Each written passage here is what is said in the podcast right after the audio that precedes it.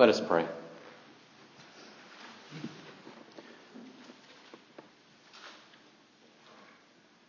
Lord, as we enter this time of prayer, study of your word, we ask that your Holy Spirit will uh, be here with us, that it will continue to work on us, move on us, that this time will become a special time, a sacred time where everything else falls away and the truth of your everlasting word, the truth of your eternal kingdom is made known to us. We ask that the words that are read, although written so long ago, will come alive for us today, that we will find uh, meaning and relevance in them, and that they will in some way shape us to be more like Christ, the one whom we follow. Bless this time that we have together in your presence. In Christ's name we pray. Amen. Please stand if you are able for the reading of the word.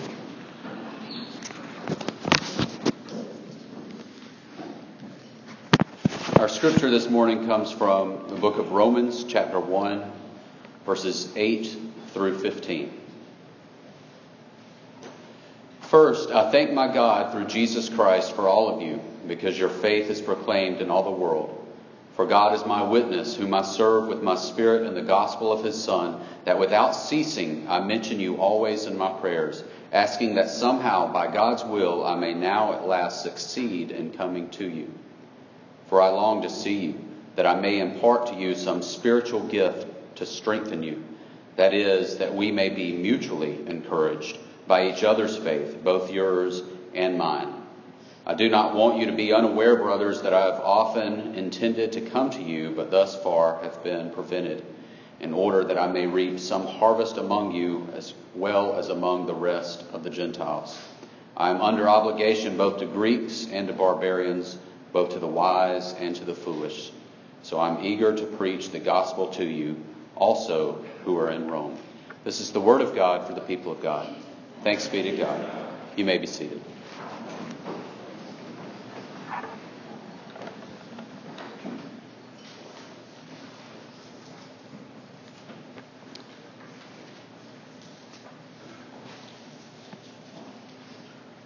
Read this week that the metallic smell from money is actually caused by human body odor. If you're um, even slightly normal, you're probably wondering why I just told you that. I read that in an article that was called Seven Interesting Facts You Can Use to Make Small Talk More Intriguing. The fact that such articles exist prove that we have a problem with small talk.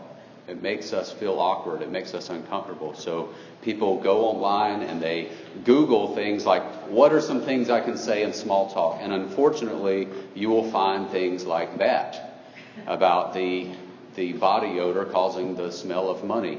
Now, I don't know about you, but if someone opened up their small talk with me using that line, we probably wouldn't talk about much else. That would be, that would be the end of the conversation. But we do that. We, we try to come up with things we can talk about that will be interesting, that'll be just more than the casual, how's the weather type stuff. Because we find ourselves in social situations where maybe we're on a, an elevator or in a grocery line or, or something, and, and we're there with complete strangers, or maybe a casual acquaintance, and we wonder how are we going to pass this time? How are we going to pass this moment of silence? And so we talk about things like the weather, that's an old one. Uh, we talk about current events, but that gets a little dicey because then you can easily sort of go into politics, which is always a dangerous thing to start talking about with, with complete strangers. So we have this anxiety about what we can do to break the ice with others. We have anxiety about what we could possibly talk about. Now, Paul was writing a letter here to the Romans, and over the next several, several weeks, we're going to be going through Romans. There is a lot of heavy, deep, dense stuff in, in Romans. There is a lot to chew on in Romans. And Paul knew that this letter he was writing to the Romans was going to be very heavy, but he had to break the ice somehow.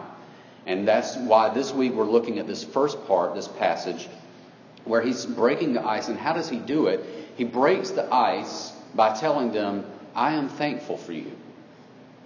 I thank God for you. Now, that's a good icebreaker. If you were to meet somebody and they just immediately tell you, I thank God for you, I'm glad that you're here, there would be this, this, this connection, this trust built immediately. And that's what Paul did. He says, I thank God for you. Now, why, why was Paul so thankful for the Christians in Rome? Well, if you understand really what Rome was in that day, it was sort of the epicenter. It was, it was the, the, the mecca for everything political and, and entertainment and, and everything. It was the capital of the empire. So, uh, if you wanted to think of it in, in today's um, uh, understanding, it would be like all the major cities condensed into one. It would be like Tokyo and Moscow and London and all in one, but it would have the the, uh, the political elements of Washington D.C. and it would have the entertainment of of Hollywood, and it would just all be right there condensed into one huge place. That was Rome. And so for us to think about, okay, you take all those major cities and you take places like Washington, D.C. and Hollywood, and then you hear that there's a church emerging, emerging that is making a difference, that there is a group of Christians, a group of believers there that is, that is starting to shape the culture around them. You realize why Paul was so grateful, why he was so thankful for these Christians.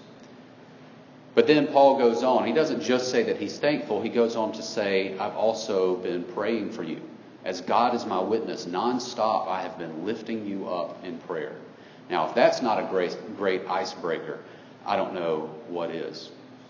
A few years ago, uh, uh, Claire and I met at a, a clergy retreat. Uh, another pastor, they were, um, he was sitting at a table with us during a Bible study. So we had conversation going back and forth with him, you know, about the Bible lesson, whatever we were talking about, and it was good. We got to know him just a little bit there at the table, but then that was it, and we went on with our lives. And uh, six months, a year passed, I'm not really sure, but I knew that I was going to see that pastor again, and we hadn't talked since then. So in my mind, I started with just this kind of small talk anxiety. Well, when I see this guy again, I don't want to pretend I don't know him because we, we had this, this great moment. Uh, and I don't want to um, be, be superficial in the things that I talk. What, what can I talk to this guy about? And I knew that he ran. I had seen him on the retreat running a few times, and, and, I, and I ran too. So I was like, maybe I can, I don't know, talk to him about running when I see him again the thing about running is there's not much to say about it. You just go out there and do it.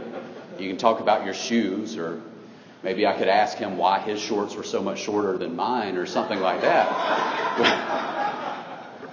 but but really, what else was there to say? I, and so so I started. I mean, just weeks before I saw him again, I was gonna. I was wondering, what am I going to say to this guy when I see him again? And when, and when we saw each other again at annual conference, very first thing he said to me was, I have been praying for you and Claire and y'all's kids every morning since I met you. And immediately, our relationship with each other, our friendship, went, it, it transcended to this other level.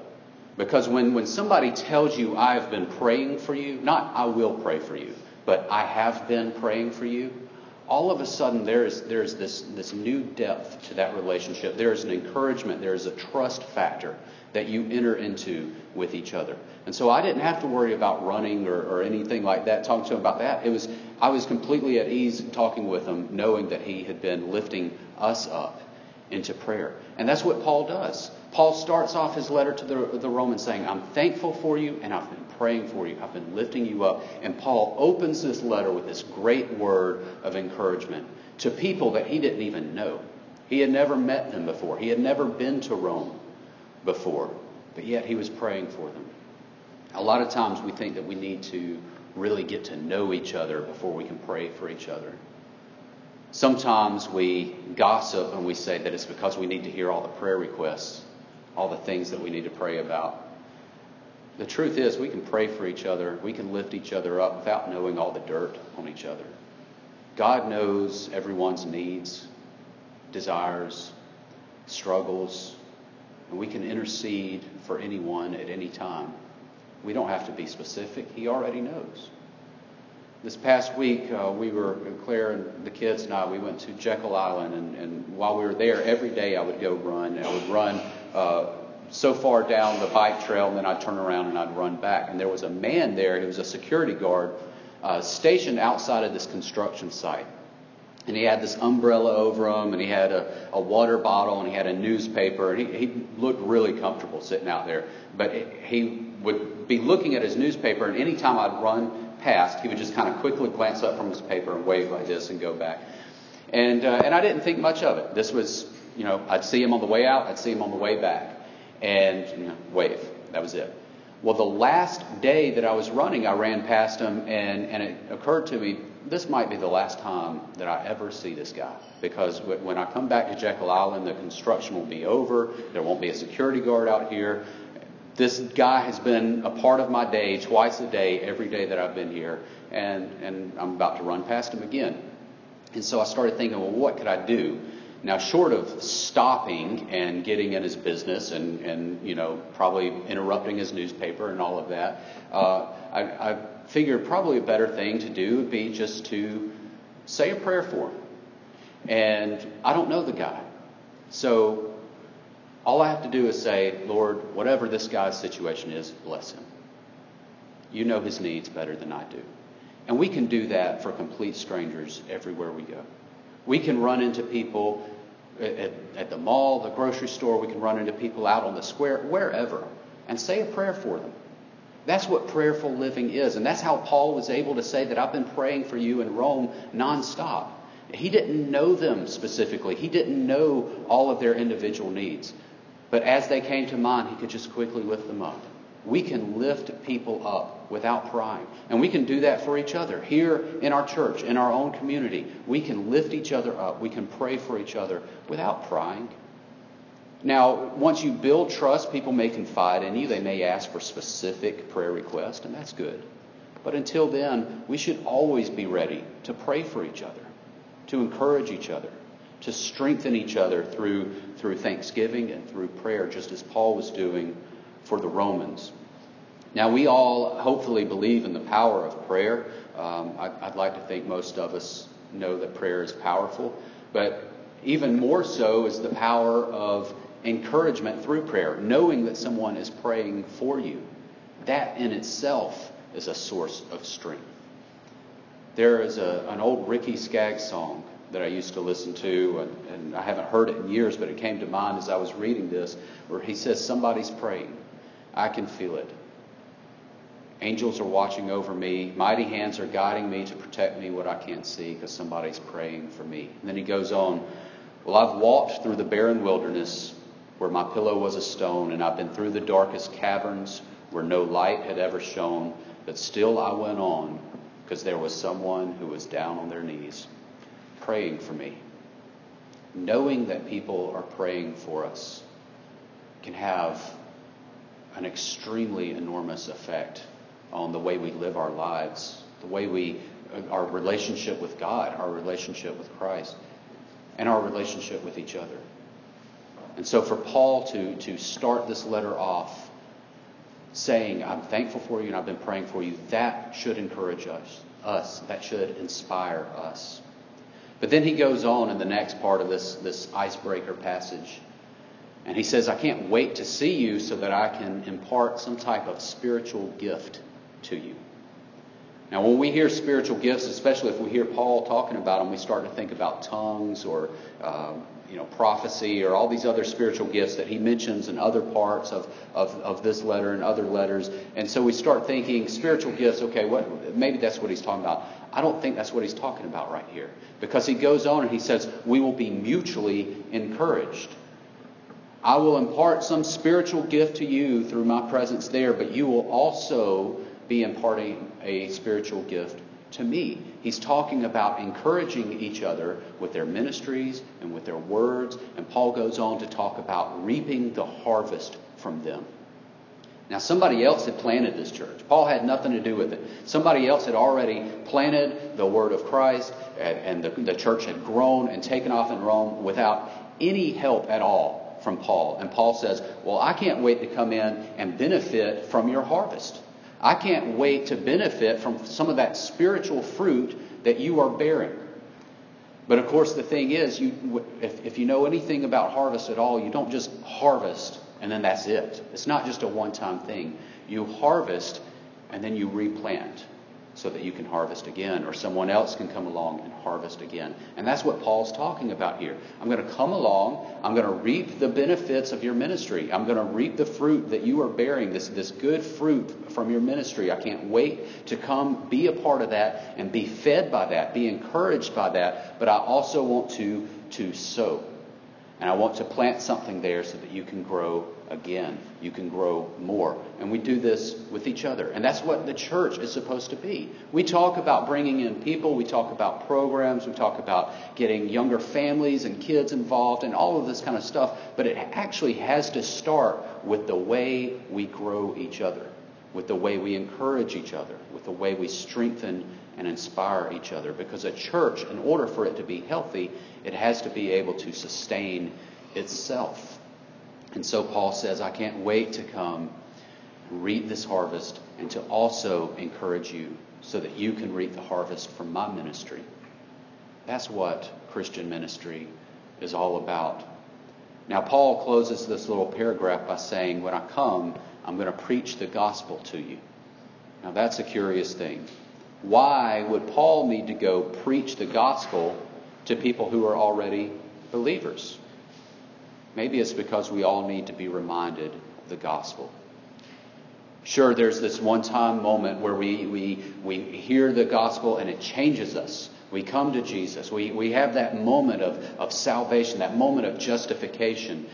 But to continue on and to continue to be sanctified, we need to be reminded of it. We need to be reminded of God's grace. We need to be reminded of what the blood of Jesus Christ means for us.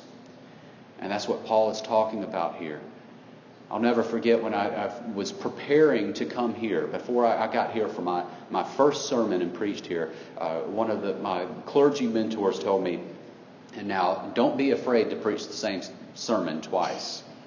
He said, first of all, they're probably not going to remember it the second time. And he said, and I'll be honest, you're probably not going to remember having said it the first time.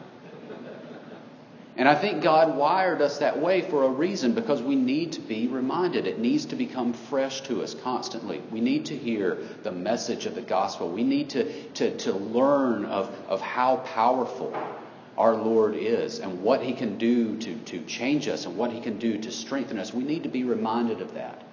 And so Paul says, I'm going to come there. I've been looking forward to it. I can't wait to come to Rome. We are going to strengthen each other. And I'm going to tell you things that you've heard before, that old story.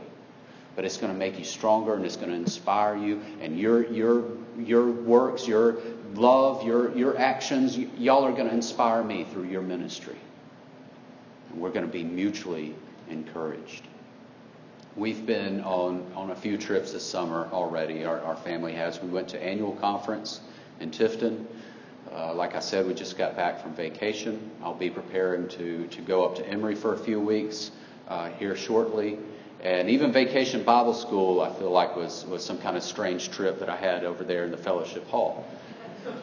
Uh, but we've, we've gone on these journeys, and yet I think that this journey that as a church we are about to go on together is possibly the most exciting one of the summer. We are going to go through the book of Romans. We are going to spend a summer in Rome. And we are going to hear what Paul has to say to the Romans. But before we do, before we can get into all that other heavy stuff, we have to start right here, recognizing that the harvest is plentiful right here among us and that we're urged to both sow and reap from each other, to be encouraged by each other, but also to continue to plant the hope and the grace of Jesus Christ among each other. You see, a church or a Christian community or, or a community of any kind for that matter cannot grow and cannot thrive unless it is healthy on the inside. And so, as we go through this journey together, as we go through Romans together over the next few weeks, let us be in prayer for each other. Let us be constantly lifting each other up, constantly encourage, encouraging each other, and thanking the Lord for this church, for our congregation, for our community, for those outside of this building. who, who strengthen us and who give us the opportunity to bear the fruit of Christ. Let us keep each other in prayer as we go into the months ahead. Let us pray. Lord, we thank you for your words. We thank you for the uh, ministry of others who have gone before us and, and how their words still resonate within us and how they can encourage us and inspire us. Lord, we ask that you make us faithful to pray for each other, both here in the church and outside of the church. That you make us faithful to look for ways in which we can serve, ways in which we can bear fruit and our, our ministry can benefit others. Lord, as we uh, look into the, the weeks and months ahead, as we look go through Romans, we ask that it will be a, a time of inspiration and a, and a time of strengthening for all of us. We thank you for the words that were recorded so long ago and that they can still be made relevant for us today. In Christ's name we pray. Amen. Our hymn of invitation is hymn number 344, Lord, You Have Come to the Lakeshore. I think we're just going to sing the, the English parts. So, uh, hymn number 344.